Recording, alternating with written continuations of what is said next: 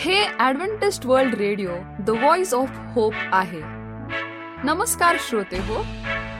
श्रोते हो जीवन ज्योती या कार्यक्रमात आपला हार्दिक स्वागत. जीवन ज्योती ह्या कार्यक्रमाविषयीचे प्रेम जे आपण पत्राद्वारे एस एम एसद्वारे कळविता त्याबद्दल आम्ही आपले आभारी आहोत. श्रोते हो आजच्या कार्यक्रमामध्ये आपण ऐकणार आहोत सुमधुर गीत.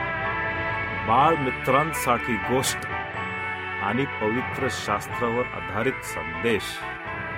चला तर श्रोते हो आजच्या कार्यक्रमाची सुरुवात करूया या सुमधुर गीताने.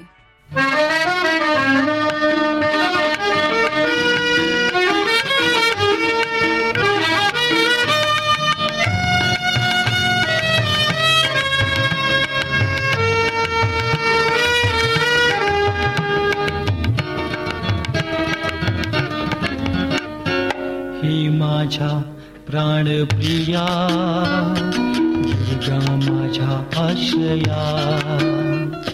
ही माझ्या प्राणप्रिया दुर्गा माझ्या आश्रया.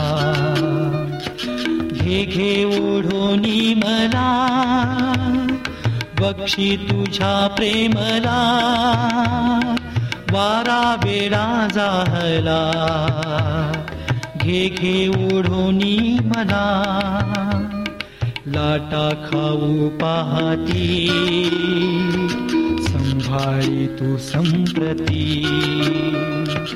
ही माझ्या प्राणप्रिया। दुर्गा माझ्या आश्रया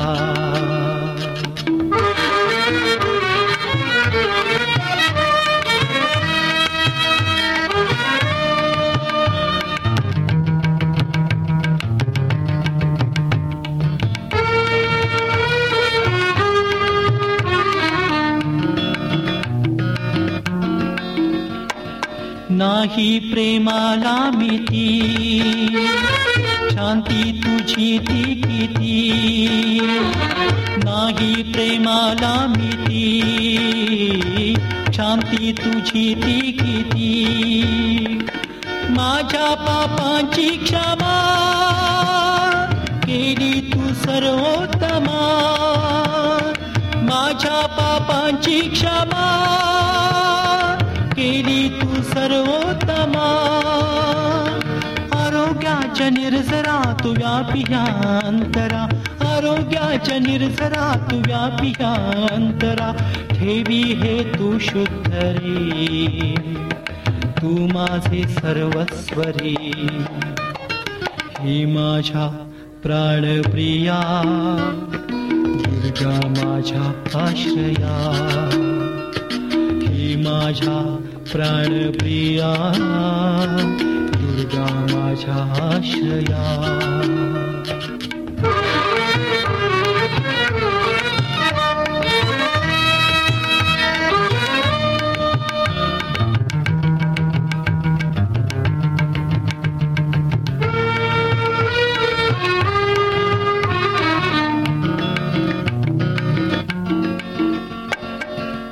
अक्षया जीवना घेतो तू ते पावना, हे अक्षया जीवना घेतो तू ते पावना. येई राही अंतरी, सारे सारे तू भरी. येई राही अंतरी सारे सारे तू अक्षया जीवना येथे पावे वर्धना। हे अक्षया जीवना येथे पावे वर्धना। वाढोने काळा प्रती व्यापी नाही जामिती। हे माझ्या प्राणप्रिया दुर्गा माझ्या आश्रया ही माझ्या प्राणप्रिया दुर्गा माझ्या आश्रया दुर्गा माझ्या आश्रया दुर्गा माझ्या आश्रया दुर्गा माझ्या आश्रया श्रोते हो आपण ऐकत आहात आमचा जीवन ज्योती हा कार्यक्रम. पवित्र शास्त्रावर आधारित आजचे प्रवचन देत आहे. श्रोते हो मी पास्टर सचिन गवई तुम्हा प्रत्येकांच्या आजच्या आध्यात्मिक सभेमध्ये मनपूर्वक स्वागत करीत आहे. श्रोते हो आम्हा प्रत्येकाला नेहमीच प्रश्न पडतो तो असा आहे की जेव्हा शेतकरी शेतामध्ये चांगलं बी पेरतो तर त्या बियांच्या सोबत आणखीन दुसरं काहीतरी उगवतात की जे जंगली असतात की जे नाशवंत असतात. दिसणारं सारखंच असतं परंतु त्याचे वेगळे भाग असतात. ते वेगळे भाग काय आहेत हे आज आपण जाणून घेण्याचा प्रयत्न करणार आहोत. चला तर श्रोते हो आपण आपले पवित्र शास्त्र उघडूयात आणि आजच्या वचनावरती मनन आणि चिंतन करूया. आजचा संदेश हा मत्यकृत शुभवर्तमान याचा तेरावा अध्याय चोवीस ते तीस या वचनावर आधारित आहे आणि आजचा संदेश आहे गहू आणि निधन. चला तर श्रोते हो आपण आपला वेळ परमेश्वराला देऊयात आणि ह्या संदेशावरती मनन अध्ययन आणि चिंतन करूयात. या अध्यायात येशू आठपेक्षा कमी बोधकथा देत नाही. या स्वर्गीय अर्थासह पृथ्वीवरील कथामध्ये येशू देवाच्या तारणाची योजना सैतानाचे कार्य मानवी हृदयाचा चंचल स्वभाव आणि स्वर्गाच्या राज्याची महानता याबद्दल बोलतो. येशूने पाहिले चार दाखले सांगणे संपवल्यानंतर येशू शिष्यांना घेऊन जातो आणि शिष्य त्याला प्रश्न विचारण्यासाठी त्याच्याकडे आले छत्तीसाव्या श्लोकाकडे अथवा वचनाकडे लक्ष द्या त्यांनी पेरणाऱ्या माती किंवा बियाबद्दल विचारले नाहीत. त्यांनी मोहरी किंवा खमीरबद्दल विचारले नाहीत. जेव्हा त्यांनी येशूला एक बोधकथा समजून सांगण्यास सांगितलेत तेव्हा त्यांनी त्याला आज आपले लक्ष वेधून घेण्याकडे बोधकथेकडेचे अथवा बोध कथेचे स्पष्टीकरण करण्यास सांगितले. गहू आणि टार्स म्हणजेच निधनची बोधकथा. त्यांनी इतर सर्वांपेक्षा हे का निवडले? बरं बायबल निश्चितपणे सांगत नाही परंतु मी एक अंदाज लावणार आहे. माझा अंदाज असा आहे की या बोधकथेमध्ये या बारा पुरुषांना त्रास देणारे काही घटक किंवा इतर आहेत. आणि मला प्रामाणिकपणे सांगायचे आहे या बोधकथेमधील काही घटक मला त्रास देतात. प्रस्तावनेसाठी ख्रिस्ताच्या स्वतःच्या स्पष्टीकरणाचा वापर करून या बोधकथेचे परीक्षण करूयात आणि त्या दिवशी सांगितलेल्या आठही बोधकथेने शिष्यांचे लक्ष का वेधून घेतले याची कारणे आपण पाहूयात. संदर्भ आहे एक शेतकरी गव्हाच्या शेतात लागवड करतो तो चांगले बी वापरतो आणि चांगले पीक येण्याच्या अपेक्षेने पीक लावतो. तथापि तो आणि त्याचे सेवक झोपलेले असताना त्याच्या शत्रूने त्याच्या शेतात प्रवेश केला आणि गव्हात निधन लावले. टारे म्हणजे काय? मुळात ते एक तण आहे जे दाढीदार टार्नेल नावाने ओळखले जातात. त्याच्या विकासाच्या सुरुवातीच्या टप्प्यात ते अगदी गव्हासारखेच दिसते. जेव्हा वनस्पती परिपक्व होते ती खऱ्या गव्हाच्या रोपाच्या डोक्यावर तयार असलेले तुरा अशी ते दिसतात. तेव्हाच दोन झाडे एकाला दुसऱ्यापासून सांगू शकतात. तळ ओळ अशी आहे गव्हाच्या डोक्यावर फळे असतात. तुरीच्या डोक्यावर थोड्या काळ्या काळ्या बियांनी भरलेल्या असतात. त्यामुळे शेत चांगले दिसते आणि दिसत असून बंपर पीक म्हणजे खूप मोठे पीक असल्यामुळे शेतकरी उल्हासित असतो. असे दिसते की त्याच्या अपेक्षेपेक्षा जास्त गहू पिकत आहे. शब्द असा आहे त्याचा सल्ला असा आहे की त्यांना कापणीपर्यंत एकत्र वाढू द्याल.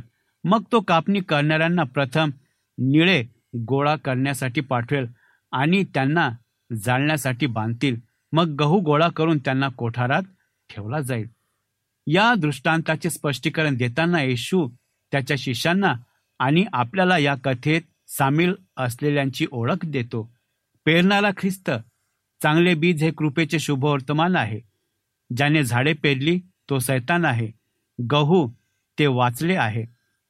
तार निधन असे आहे जे जतन केलेले नाहीत परंतु त्यांना तारणाचे स्वरूप आहे. चर्चमधील निधन असे आहे की जे वाचलेले दिसतात जतन केलेले दिसतात जतन केलेले दिसतात परंतु जे त्याच्या तारणासाठी सत्यात फसलेले आहेत. निधन असे आहे जे मेल्यावर स्वर्गात जाण्याच्या अपेक्षा करतात पण खरे तर ते नरकात जातील. तुम्ही पहा जसा तळे हरवलेले पापी जे वाचले ते सुद्धा एका गोष्टीसाठी आणि फक्त एकाच गोष्टीसाठी चांगले आहेत ते म्हणजे जाळणे. मला जवळजवळ शंभर टक्के खात्री आहे की मी आज काही लोकांना उपदेश करत आहेत जे धूळ आहेत. आता तुम्हाला वाटेल की तुम्ही वाचला आहात. तुमचा उद्धार होईल अशी आशा आहे. तुम्हाला चर्चची भाषा माहिती आहे. तुम्ही जतन केलेले दिसत आहात आणि तुमच्या सभोवतालच्या कोणीही जतन केलेले दिसत आहात. परंतु तुमचा पुन्हा जन्म झाला नाही. हा संदेश सांगण्यामागे माझा एकच उद्देश आहे की तो म्हणजे प्रेषित पावलाने करिंतकरांना जे करण्याची आज्ञा दिली आहे ते तुम्ही प्रत्येकाने करावेत. दुसरे करिंत याचा तेरावा अध्याय पाचवं वचन. तुम्ही विश्वासात आहात की नाही? हे स्वतःचे परीक्षण करा. स्वतःचे सिद्ध करा. तुम्ही स्वतःला ओळखत नाही की येशू ख्रिस्त तुमच्यामध्ये कसा आहे. तुम्ही निंदित झाल्याशिवाय आणि प्रेषित पेत्राने जे सांगितले ते करणे त्याचे वाचक दुसरे पेत्र याचा पहिला अध्याय दहावे वचनमध्ये करतात. म्हणून त्यापेक्षा बंधूंनो तुमची पाचारण आणि निवड निश्चित करण्यासाठी परिश्रम करात कारण जर तुम्ही या गोष्टी केल्या तर तुम्ही कधीही पडणार नाहीत. आज प्रश्न हा आहे उपदेश करण्यासाठी तुम्ही मला अथवा तुम्ही आम्हाला हा संदेश का सांगत आहात? उत्तर आहे तुम्ही तुमच्या तारणाबद्दल फसवणूक होऊन नरकात जावे अशी माझी इच्छा नाहीत. मला तुम्ही हवे आहात. देवाच्या कृपेने तुमचे तारण झाले आहे याची खात्री करण्याच्यासाठी. तुम्ही गहू आहात का? किंवा आपण निधन आहात का? कोणी म्हणेल उपदेशक आज आपण सर्व वाचलो आहोत. अशा संदेशाची गरज नाही. मित्रांनो तुला जे माहिती आहे आता तुम्हाला जे माहिती नाही तुम्ही म्हणता मला माहिती आहे की माझी आई वाचली आहे. नाही आपण नाही. मला माहिती आहे माझे बाबा वाचले आहेत. नाही आपण नाही. ठीक आहे. मला माहिती आहेत की माझी मुले वाचली आहेत. नाही आपण नाही. सत्य हे आहे की तुम्हाला तुमच्याशिवाय कोणाबद्दल ही माहिती नाही. आणि तुम्ही त्याबद्दल चुकीचे देखील असू शकता. याचा विचार करा दोनशे दशलक्षहून अधिक भारतीय आहेत की जे चर्चचे सदस्य आहेत. जर सर्व वाचले तर आपल्या मागे समाजात गुन्हेगारी गर्भपात मद्यपान ड्रग्ज लैंगिक अनैतिकता आणि नरकीय जीवन आहे का? जर ते सर्व वाचले तर मग तारण झाल्याचा दावा करणारे तरुण विवाहपूर्व लैंगिक संबंध जगाच्या समान दराने का करतात? या प्रकारची सत्यता अशी आहे की लोक सहसा असे विचार करतात की ते गहू आहेत जेव्हा ते खरं आणि खरंच असतात. मला तुमच्याबरोबर तीन संक्षिप्त विचार सामायिक करण्याची परवानगी द्या जे गहू आणि तूर याच्यात काय साम्य आहे ते सांगते. परंतु ते इतके वेगळे आहे हे देखील दर्शवितात. मी हा संदेश देत असताना मी तुम्हाला विनंती करतो की तुम्ही मला समजून घ्या कृपया आज परमेश्वराला तुमच्या मनाशी बोलू द्या जर तुम्ही वाचलात तर हा संदेश तुम्हाला दुखवणार नाही परंतु जर तुम्ही हरलात तर तो तुमच्या आयुष्याचा टर्निंग पॉइंट असू शकतो. देव आज तुमच्याशी बोलणार आहे. दोघेही एकत्र लावले होते. गहू आणि तूर दोघांची लागवड केल्याने अथवा केल्याचे समान अनुभव अनुभवलेले आहेत. अनुभवातील फरक दोन अतिशय महत्त्वाच्या मार्गांनी प्रकट होतो. साहजिकच गव्हाच्या बियाणे गहू तयार केला तर तुरीच्या बियाणे गहू तयार केला. आध्यात्मिक स्तरावर बी ही एक गोष्ट आहे ज्यावर आपण आपला विश्वास ठेवला आहे. खऱ्या आस्तिकासाठी बीज हे कृपेचे शुभवर्तमान आहे. खरोखर पुन्हा जन्मलेली व्यक्ती त्याच्या तारणासाठी एकट्या येशू ख्रिस्तावर विश्वास ठेवत आहे. दुसरीकडे निधन त्याच्या तारणासाठी किती भावनिक आध्यात्मिक किंवा शारीरिक अनुभवांवर विश्वास ठेवत असतील तुम्ही तुमचा विश्वास जेथे ठेवला आहे तेथे सर्व खाली येतो. तुमच्या तारणासाठी तुम्ही कशावर विश्वास ठेवता? आपल्याला सांगते की जोपर्यंत पापी देवाकडे ओढला जात नाही तोपर्यंत त्याचे तारण होणे अशक्य आहे. माझ्या मित्रांनो जर तुमची खात्री पटली असेल तर तुम्ही ते कधीही विसरणार नाही. या अनुभवाबद्दल कितीही अस्पष्ट होणार नाहीत. तुमचा विश्वास कोठे आहे? तुमची स्वर्गाशी अथवा स्वर्गाची आशा कशावर आधारित आहे? या शुभवर्तमानामध्ये असे असले पाहिजे म्हणजे कॅल्वरी येथे ख्रिस्ताच्या प्रायश्चित कार्याच्या मृत्यू आणि पुनरुत्थानात किंवा तुमचा विश्वास व्यर्थ आहे. असं आहे का? पेरणी करणाऱ्याचे चारित्र्य चांगले बी शेताच्या मालकाने पेरले तडे अथवा निधन हे त्याच्या शत्रूने पेरलेत. शत्रूने असे का केले? साहजिकच. ते पीक उद्ध्वस्त करण्याच्या प्रयत्नात होते आणि शेवटी तो शेतकऱ्यावर हल्ला होता. सैतान प्रभूच्या गव्हात निधन पेरण्याचा धंद्यात आहे. बरं का? मला माहिती आहे की जर त्याने खऱ्यामध्ये कृत्रिम द्रव्य ठेवली तर ते पूर्णपणे पीक उद्ध्वस्त करू शकतो. सैतान या व्यवसायात आहे. प्रभू जे काही करत आहे ते पूर्वव्रत करत आहे. जर तो चर्च गमावलेल्या चर्च सभासदांनी भरू शकतो तर तो फसवलेल्या लोकांच्या गर्दीत नरक भरू शकतो. जर तो मेंढरांमध्ये पुरेशा शेळ्या मिसळू शकतो तर तो सुसंवाद आणि सुसंवाद बिघडू शकतो. चर्चचा आशीर्वाद जेव्हा जेव्हा चर्चमध्ये त्रास होतो तेव्हा तुम्ही जवळजवळ या सत्यावर विश्वास ठेवू शकतात. कुठेतरी हरवलेली व्यक्ती गुंतलेली आहे. सैतानाला माहिती आहे की चर्चमधील पुरेसे हरवलेले लोक चर्चला बदनाम करतील. असं आहे का? कारण हरवलेले फक्त इतके दिवस वाचवलेल्यांचे अनुकरण करू शकतात. मग त्यांचे खरे स्वरूप त्या निधनासारखे बाहेर येते. दोघेही एकत्र लावले होते. दोघांनी एकत्र प्रगती केली. गव्हाची सर्व प्रक्रिया होती. आता हे मनोरंजक आहे. गहू आणि निदान दोन्ही वाढले. गहू जसा जसा वाढला तसे तसे त्याच्या शेजारी निधनही वाढले. गव्हाने जे काय केले ते त्यांनी केले आणि ते करताना ते चांगले दिसत होते. मला असे वाटते की तारण केलेले लोक प्रभूमध्ये वाढतात हे अगदी स्पष्ट आहे. जर तुम्ही चर्चमध्ये राहिलात बायबलमध्ये राहिलात आणि प्रार्थनेत राहिलात तर तुम्ही देवाच्या गोष्टीमध्ये वाढ आणि समृद्ध होणार आहात. तथापि तुम्ही का हरवलेल्या चर्च सदस्याला प्रभूच्या गोष्टींमध्ये वाढणे शक्य आहे हे जाणून घ्या? अरे हो उदाहरणार्थ बायबल घ्या. एक आध्यात्मिक पुस्तक आहे म्हणजेच खोल सत्य समजून घेण्यासाठी योग्य प्रकारचा आत्मा लागतो. बायबलमधील पहिले करीन त्याचा दुसरा अध्याने चौदा वचन परंतु नैसर्गिक मनुष्याला देवाच्या आत्म्याच्या गोष्टी मिळत नाहीत कारण त्या त्याच्यासाठी मूर्खपणा आहेत. हे त्यांना ओळखू शकत नाही कारण ते आध्यात्मिकरित्या ओळखले जातात. आता एखाद्या हरवलेल्या व्यक्तीची कल्पना करा की जी फसवणूक झाली की तो वाचला आहे. ते उपदेश करत बसतात जेथे बायबलमधील सत्य स्पष्ट केली जातात आणि स्पष्ट केली जातात. या हरवलेल्या व्यक्तीला नक्कीच बायबल समजू शकते. ते ते लक्षात ठेवू शकतात आणि बायबलच्या कथा समजून घेऊ शकतात. खऱ्या आस्तिकाच्या सर्व क्रिया त्याच्याकडे असू शकतात. चर्चमधील तारे गायन यंत्रात गातात आणि प्रत्येकजण आपापल्या विश्वासूपणाने विश्वास ठेवतात. विश्वासूपणे उपस्थित राहतात आणि प्रार्थनेत सभेला येतात. अगदी व्यासपीठावर उभे राहून देवाच्या वचनाचा उपदेश करतात. परंतु त्यांच्याकडे गव्हाची सर्व प्रक्रिया असल्यामुळे याचा अर्थ असा होत नाही की ते वास्तविक आहेत गव्हाचे सर्व स्वरूप होते. गव्हाच्या शेजारी फक्त निधनच वाढते असे नाही तर ते गव्हासारखे दिसतात. जोपर्यंत ते परिपक्व होत नाहीत जोपर्यंत त्यांना एकमेकांसारखे सांगणे अशक्य आहे. तुमच्या एका हातात गहू आणि दुसऱ्या हातामध्ये निधन आहे. दोन्हीही डोळ्यासमोर धरले तर तुम्हाला वेगळे काय आहे हे आपण समजू शकणार नाहीत.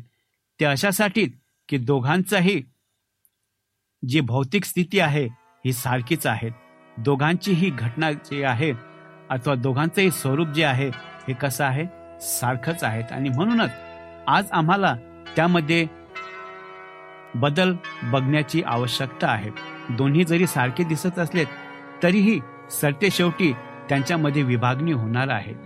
तुम्ही जर गहू आहात तर देवाच्या आज्ञेत वाढात तुम्ही जर निधन आहात तर तुम्हाला देवाकडे येण्याची गरज आहे आणि हे समजण्यासाठी देवबाप आपल्याला सहाय्य आणि मार्गदर्शन करू आपण प्रार्थना करू पवित्र प्रभू तू दाखल्यांच्या स्वरूपात बौद्धकथेच्या स्वरूपात आम्हा प्रत्येकांना दाखवून देत आहेस की आम्हीचं ख्रिस्ती जीवन हे कशा प्रकारे असावं? आमचं वैवाहिक व्यवहारिक आध्यात्मिक आणि भौतिक जीवन कसं असावं? याचे तू अनेक पैलू आम्हाला तुझ्या पवित्र शास्त्रामधून उलगडून सांगितले त्याबद्दल आम्ही तुझे उपकार मानतो. ये प्रभू आमच्या अंतकरणाचा ताबा घेत आम्ही निधन नसून गहू बनावत हीच तुझी इच्छा आहे. आणि परमेश्वर पित्या ते समजण्यासाठी तू आम्हाला सहाय्य आणि मार्गदर्शन कर. ही नम्र प्रार्थना आमचा उद्धारक प्रभू यशू ख्रिस्ताच्या नावात केलीत म्हणून तो ऐक. आमेन.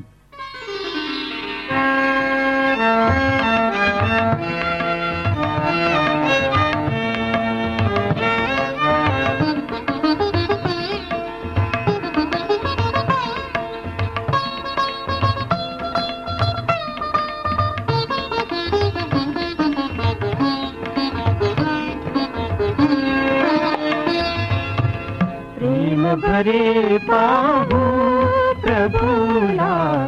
प्रेम भरे पाहू प्रभूला. प्रेम भरे पाहू.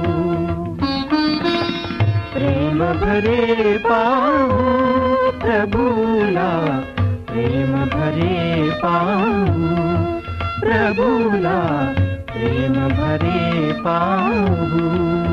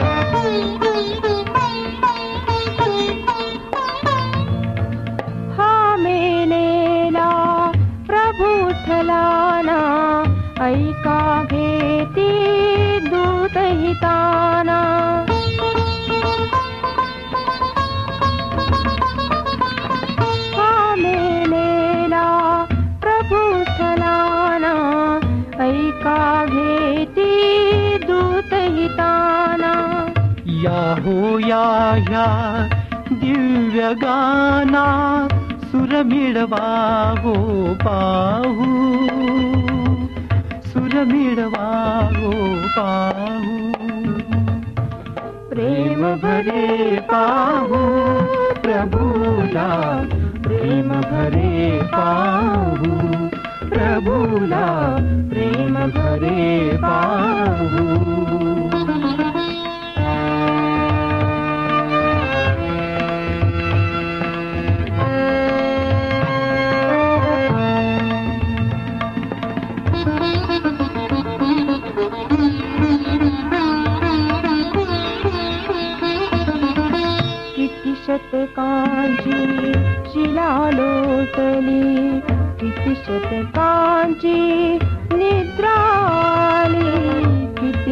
शतकांची शिला लोटली. किती शतकांची निद्रा आली. अवनी सारी जणू मेलेली चला तिला उठवू. प्रेम भरे पाहू प्रभूला. प्रेम भरे पाहू प्रभूला प्रेम भरे प्रेम भरे पाहू प्रभूला प्रेम भरे पाहू। प्रभूला प्रेम भरे पाहू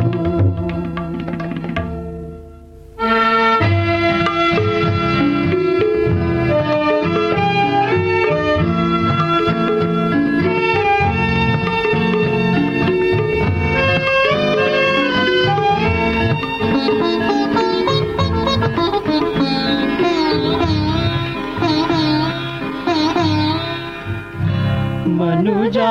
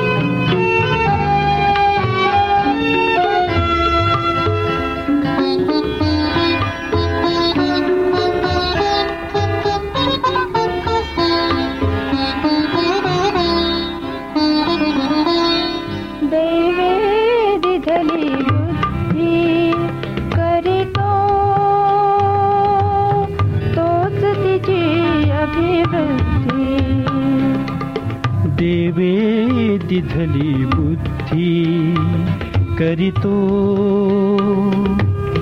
तोच तिची अभिवृद्धी करीतो.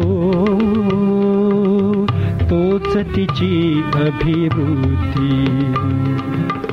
पळजी तुका तू?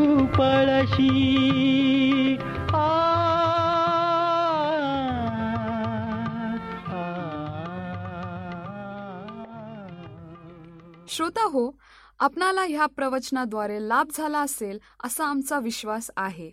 तेव्हा आपले अभिप्राय आम्हाला पत्राद्वारे एस एमद्वारे जरूर कळवा. आमचा पत्ता लिहून घ्या.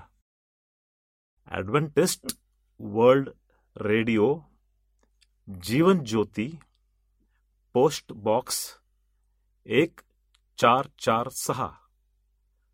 पुणे चार एक एक शून्य तीन सात. महाराष्ट्र इंडिया. मोबाईल क्रमांक आठ शून्य एक शून्य शून्य चार सात आठ सहा पाच. व ईमेल आय डी घ्या.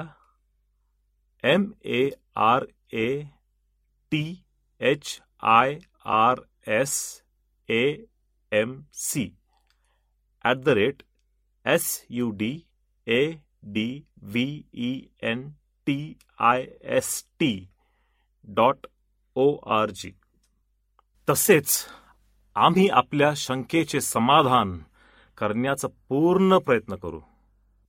शिवाय आपल्या समस्या असतील प्रार्थनेची गरज असेल तर आम्हाला पत्राद्वारे अथवा एस एम एसद्वारे किंवा व्हॉट्सॲपद्वारे कळवा. आम्ही तुमच्यासाठी प्रार्थना करीत आहोत. तर मंडळी पुन्हा आपली भेट ह्याच वेळी ह्याच मीटर बँडवर तोवर नमस्कार.